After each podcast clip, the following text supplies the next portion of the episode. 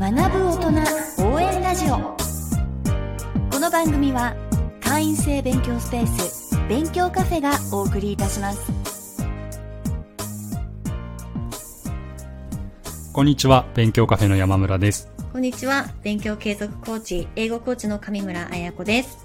学ぶ大人応援ラジオ。今回は第5回目の配信です。どうぞよろしくお願いいたします。はいもう5回目ですねよろしくお願いします。はいお願いします。まずはオープニング、グッドニューからいきますが、何か最近の良かったこととか新しい経験などありましたか？そうですねああのー僕結構な腰痛持ちでして、はい全然あのグッドじゃないんですけどもね。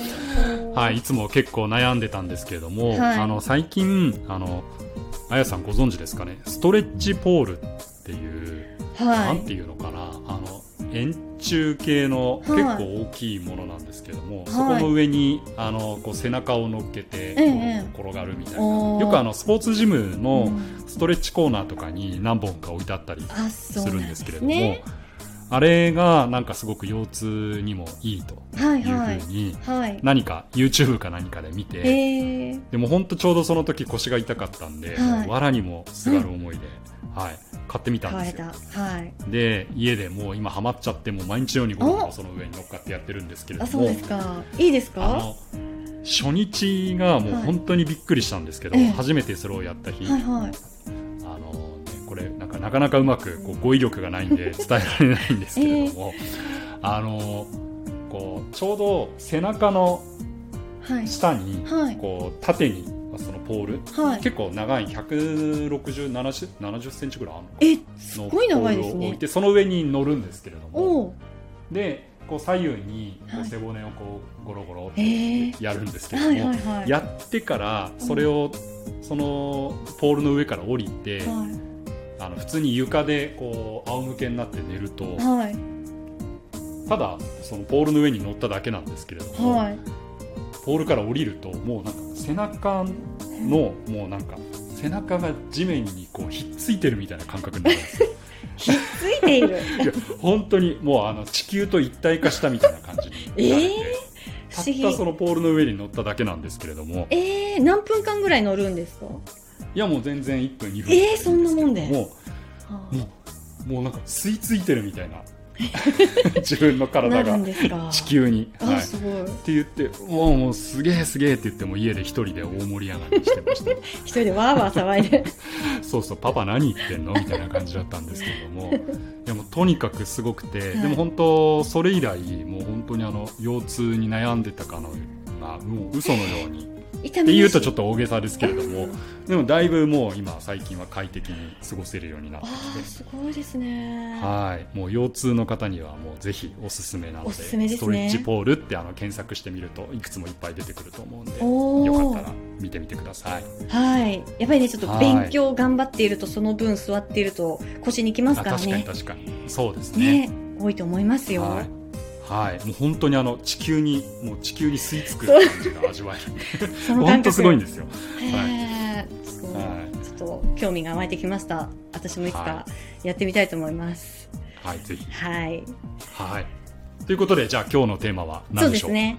ここからは、えー学ぶ大人の皆様からいただいたお悩みやご質問について一緒に考えていきたいと思います。はい本日、お願いします。はい、いただきました。レターを読ませていただきますね。はい、はい、えーその日の気分や体調に左右されて日々の勉強時間に大きく差が出てしまいます、どうしたら安定的に勉強できるでしょう？こちらのお悩みをいただきました。なるほどなるほど。気分がの乗ってる時はすごく勉強はかどるけれども、まあ、そうじゃない時はなかなかこうやる気にならないみたいなことですかね。そうですね。多分その取っかかりの時ですよね。やるかやらないかっていう時に気分に左右されるとか体調に左右されるとかそういうことなんじゃないかとはい。思いますはい。はい。が山村さんはどうですか？そういう経験ありますか？そう、まあ、僕自身で言うと、はい。あんまりそういうこう気分とかに左右されてパフォーマンスが上がり下がりっていうのは僕はそんなにないんですけれども、ね。それっていやでもそれってなんでないのかっていうと、うんあんまりその自分の気分とかはあ気持ちとかっていうのを、はあもうそもそも信用してないんですよね、どすごいこう上がり下がりがあるものだって思ってるので、はい。なのでどっちかっていうとその何かそんな中でも何かをこうやらやりたいやらなきゃいけないっていう時は、はい。うん、その気分っていうのがそもそも自分のパフォーマンスに影響しないように、おー。なんかこうなんか結構機械的になんか他の行動パターンにこうくっつけちゃうみたいなことが僕は割とよくやることですかね。そうですよね。うんもうやっぱ山村さんぐらいになったらもうそういうのをいやいやいやすでに駆使されているからっていうこと。まあ、でも気分だったらそうやってこう対処できるんですけれどもまあさっきのあの腰痛の話じゃないですけれども、体調ということになると、はいまあ、なかなかねやっぱりこうねどこどこが痛いとか、うん具合悪いとかって言った時はもう勉強どころじゃないって感じになっちゃいますよ本当ね。に。うんそうですよねどうですかあやさんは？私はもう結構気分も、うんはい。まあまあ、あの、まあちょっと繊細なタイプと自分で、あの、自信を持って言えるので、はい、はい、上がり下がりありますし、体調も、これはですね、あの、女性には多分本当分かってもらえると思うんですけど、ホルモンバランスにより月の中で体調が変化するんです。うん。いい時、悪いはい時。はいはい。なので、もうそういうのにはすっごい影響を受けちゃって、うん。あの、そんな中でも無理してやろうとかすると、やっぱ結構辛いです。うんすごい影響を受けてると思います。はいそうですよそうね。ですね。まあ、なのでやっぱりこういう今回のレターみたいなお悩みを持たれてる方っていうのは結構やっぱ特に社会人になってはい多いのかなっていうふうに、うん、はい。思いますけれどもね。そうですねんやっぱり、うん、社会人の大人の学びって考えで言うと、うんどうしてもやっぱ仕事しながらっていうのがね付きまとうので、はい、どっかねやっぱずっと仕事してるとやっぱりねこう頭が痛いとか腰が痛いとかやっぱあるじゃないですか。はい。うんなので。うんまあ、メンタルももちろんそうですけれども、はいやっぱりそのフィジカルの部分でも、はい。うん、こうやっぱりねこうちゃんとパフォーマンスが出るように、はいこうメンメンテをしっかりするっていうのはやっぱり年々年を重ねるほどに大事だなっていうのは、ねうん。いや本当ね。メンタル、フィジカル、両方っておっしゃいましたけど、やっぱ仕事してると、ね、その日会社であった出来事とかで、すごい落ち込んじゃって、あーもうその後ねうですよエネルギー出てこないとか、も勉強どころじゃないですね。ね、ありますね。ずっとそのこと考えちゃってとか、うん。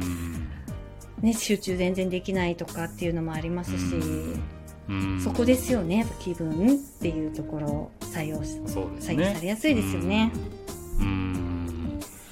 まあでもそんな中でもやっぱりこう目指す目標があってこう勉強を頑張ってるっていう方もたくさんいらっしゃると思うんですけれども、うん。はい。うん。まあ、なんか取っかかりとしてどういったところからまあそういうこう気分とか体調に体調に左右されるっていったのにどうやってこうそこからこう解決に向かっていけばいいんですかね。そうですよね。ちょっとそこを、あの、話していけたらいいと思うんですけれど、あの、はい私がさせていただいている勉強継続コーチングにも、やはりあの、うんその、えー感情の起伏ですとか、体調のいい悪いによって、うんうんなかなか勉強時間安定しないという方はやっぱりすごい多くって、あそうなんですね。そうなんです。で、うんまずしていただくのが、要因が何かっていうのを探していくっていうのを、はい、うん。何が要因でどういう時に勉強をちゃんとできてて、どういう時にできないのかっていうのをうん。探るっていうのが一番最初にあのやることなんですけど、はい。そう、それも要因は何だと思いますかって言ってもわからないものなんですよ、結構。うん。はい。うん。なんか漠然と過ごしちゃっているっていうことが多いので、なので結構細かく、あの、何曜日、その日は何曜日で、で、どういう時間帯で動いて仕事から何時に帰ってきて、で、はいはい。疲れがひどいから勉強ができなかったですとか、ログをつけていくそうみたないんです。な感じなんでロすかね、自グをつけて。はい、うん。いただいてます。記録をつけるっていうので、まあ、あとうん睡眠時間がこのぐらいだった時は体調がいいとか、メンタルがいいとか、その辺も睡眠時間も関わってくるので、うん睡眠時間も記録を取ったりですとか、あー今結構いろんなこう睡眠時間とかもこう、ね、計測できるアプリとかもあったりしますもんね,、そうですね。結構便利になってきましたよね。そうですよね。うんで、ただその単体で見ることはあっても、なんか睡眠だけで見ていたり、運動量だけ見てたり、あとまあうん。飲酒のどのくらい飲んでるかとかいつ飲んでるかとかっていうのも個別では見てるんですけどそれとうん勉強時間がどうかっていうのってなかなかそこの相関性見ることってないと思うんで確す。そうですね。はいうんでも見ていると見つかってくるんですよ。あ、こういう時に自分勉強できてないなっていうのが、うんあの、ある程度データたまんないとちょっとその辺も、あの、わからないんですけど、こう見ていくとはいはい。見えてくるので、で、大体が複数あるんですよね、要因が。一たった一つにつではなくて。ないっていうことが多いので、まあ1ヶ月ぐらい通してみると、この時期はこの要因でこう、あの、勉強時間減ってるなとか、ここの日は別の要因とかっていうのが見えてくるので、まあそこを一つ一つ丁寧に、じゃあ、事前対策で何できるかっていうのを、いろいろ試して、フィットするものを見つけるっていう感じで、皆さん取り組まれていらっしゃいます。なるほど、はい。勉強の阻害する要因を見つけてそれを一つずつ潰していくみたいな感じなんですかね、そうなんです。で、結構それが生活の中に隠れてるんですよ。潜んでるものがいっぱいあって、自分でも気づいてなかったみたいなはいはいものがあって、はい。うん。そこ気づけると、じゃあどういうふうにしていくかっていうのを対策していくだけになるので、うん。ちょっと最初、あの、とっかかりがつかめる、糸口が見つかるみたいなうんところがありますね。記録をつけると。なるほどですねはい。なので、ちょっとね、もし、あの左右されるな、気分や体調で左右されちゃうなという方は少し記録を自分でつけてみて、うんうんあの、様子見て解析してみるっていうのはできることかなって思います。ああなるほどそれってあれですかね？行動はまあログみたいな形で取りつつ、はいその時に自分の感情がどうだったか気分がどうだったかみたいなのもはい。いわゆる内省的な形でこはいう軽くメモするみたいなことも有効だったりするんですかそうね。なんです、そうなんです。やっぱり、もうデータだけで分析できることって結構ちょっと少なくなっちゃうので、もううん感情ですね。自分がその時こういう風に感じて、うんで、まあ勉強はやらなかったみたいな気持ちも添えておくと、うんさらに分析はしやすくなると思います。うんなるほどですねはいぜひ、はい、あのリスナーの方も試してみていただくといいのかなというふうに、うんおすすめ思の。方法ですね。はい山村さんはどうですか？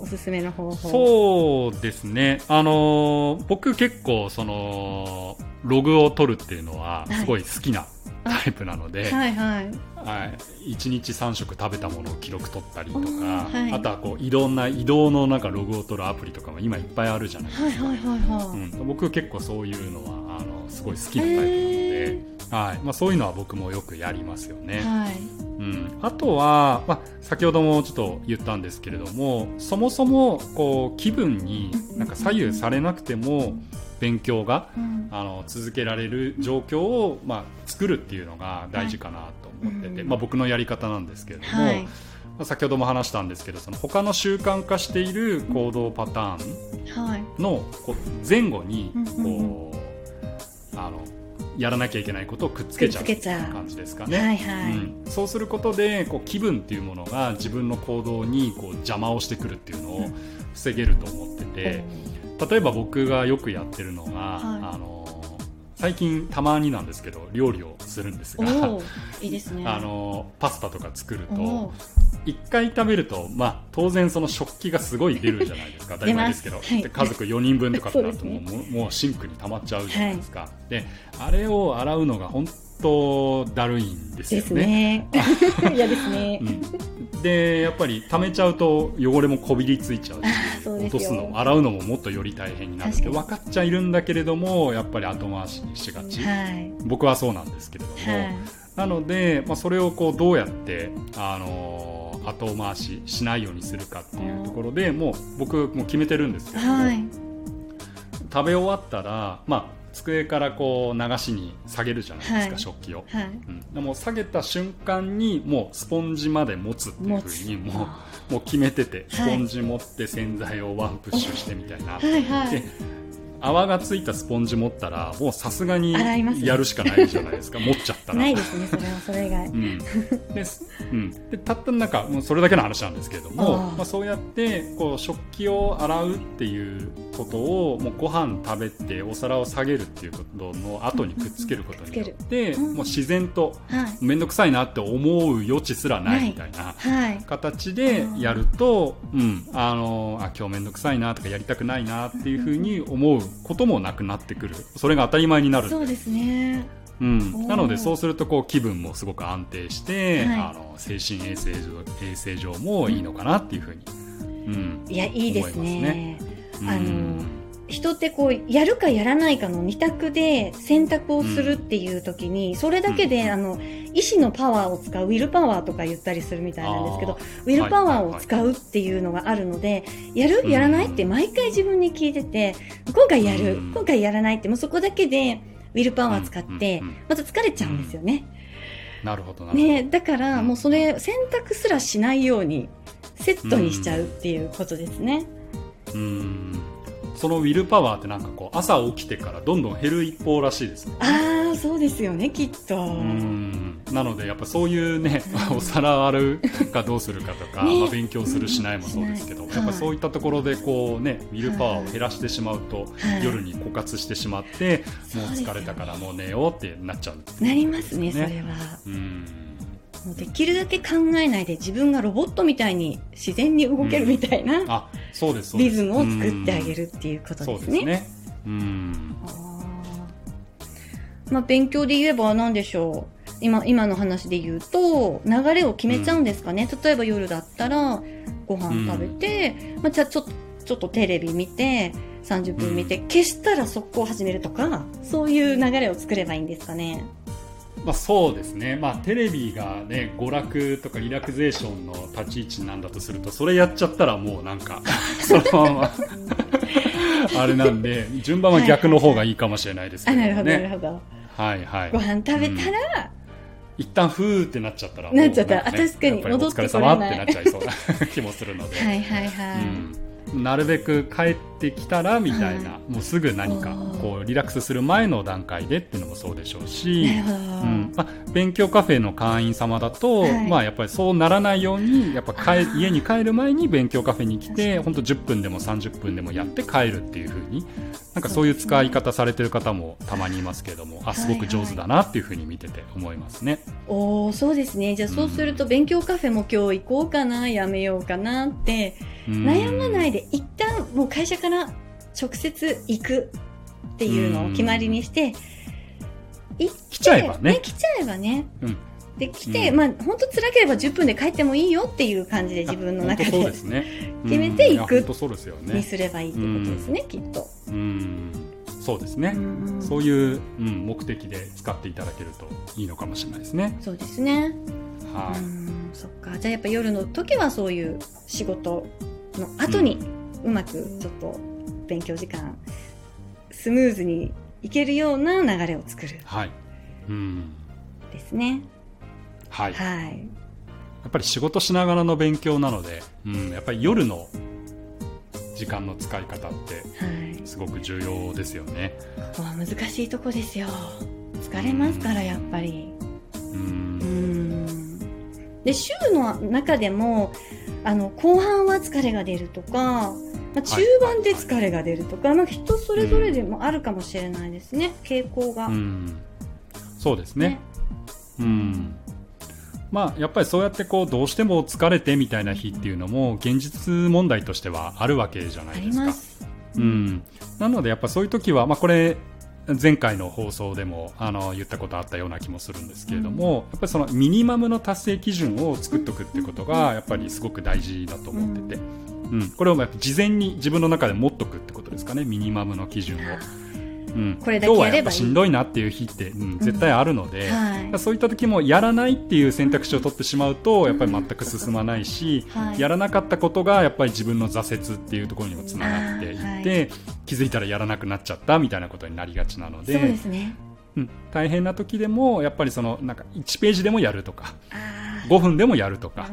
うん、やれば OK、まあ、それだけできたらもう今日はもうちゃんとできた、うん、できたんだっていうふうに、うん、するということがやっぱりここでも大事なのかなっていうふうに。そうですね。なんか選択肢がやるかやらないかの、こう、うんうんうん。二つしかないってなっちゃうのではなくって、やるか、ミニマムやるかの二二択にするっていう。そうそうそうそう。ことですね。そうですね。うんうんうん。うんそれはいいかもしれないです。はい。はぜひぜひ参考にしてみてもらえるといいかなと思います。い。いはいくつか、あの、ご紹介させていただきました。はい、はい。この番組では、このように学ぶ大人の皆様、または学びたいけどうまくいっていないという皆様のお悩みや体験談を募集しております。ぜひ、概要欄のフォームからお寄せください。そこから選んでお話しさせていただこうと思います。はいはい。そして来週はですね、えー、ちょっはいとテーマを事前に、あのーお知らせしていきたいなと思いまして、来週のテーマもここで、えー、お伝えさせていただきます。来週は、なんでしょう？はいはい、新しい学習範囲をインプットするそばからどんどん忘れてしまうというお悩みあですね。あありますねありますね。はいこちらについて、はい、配信していきたいと思います。それでは、今週も聞いてくださりありがとうございました。はいありがとうございました、はいありがとうございます。最後までお聞きくださりありがとうございました勉強カフェや勉強継続コーチングの詳細はぜひ概要欄をご覧くださいではまた次回お会いしましょう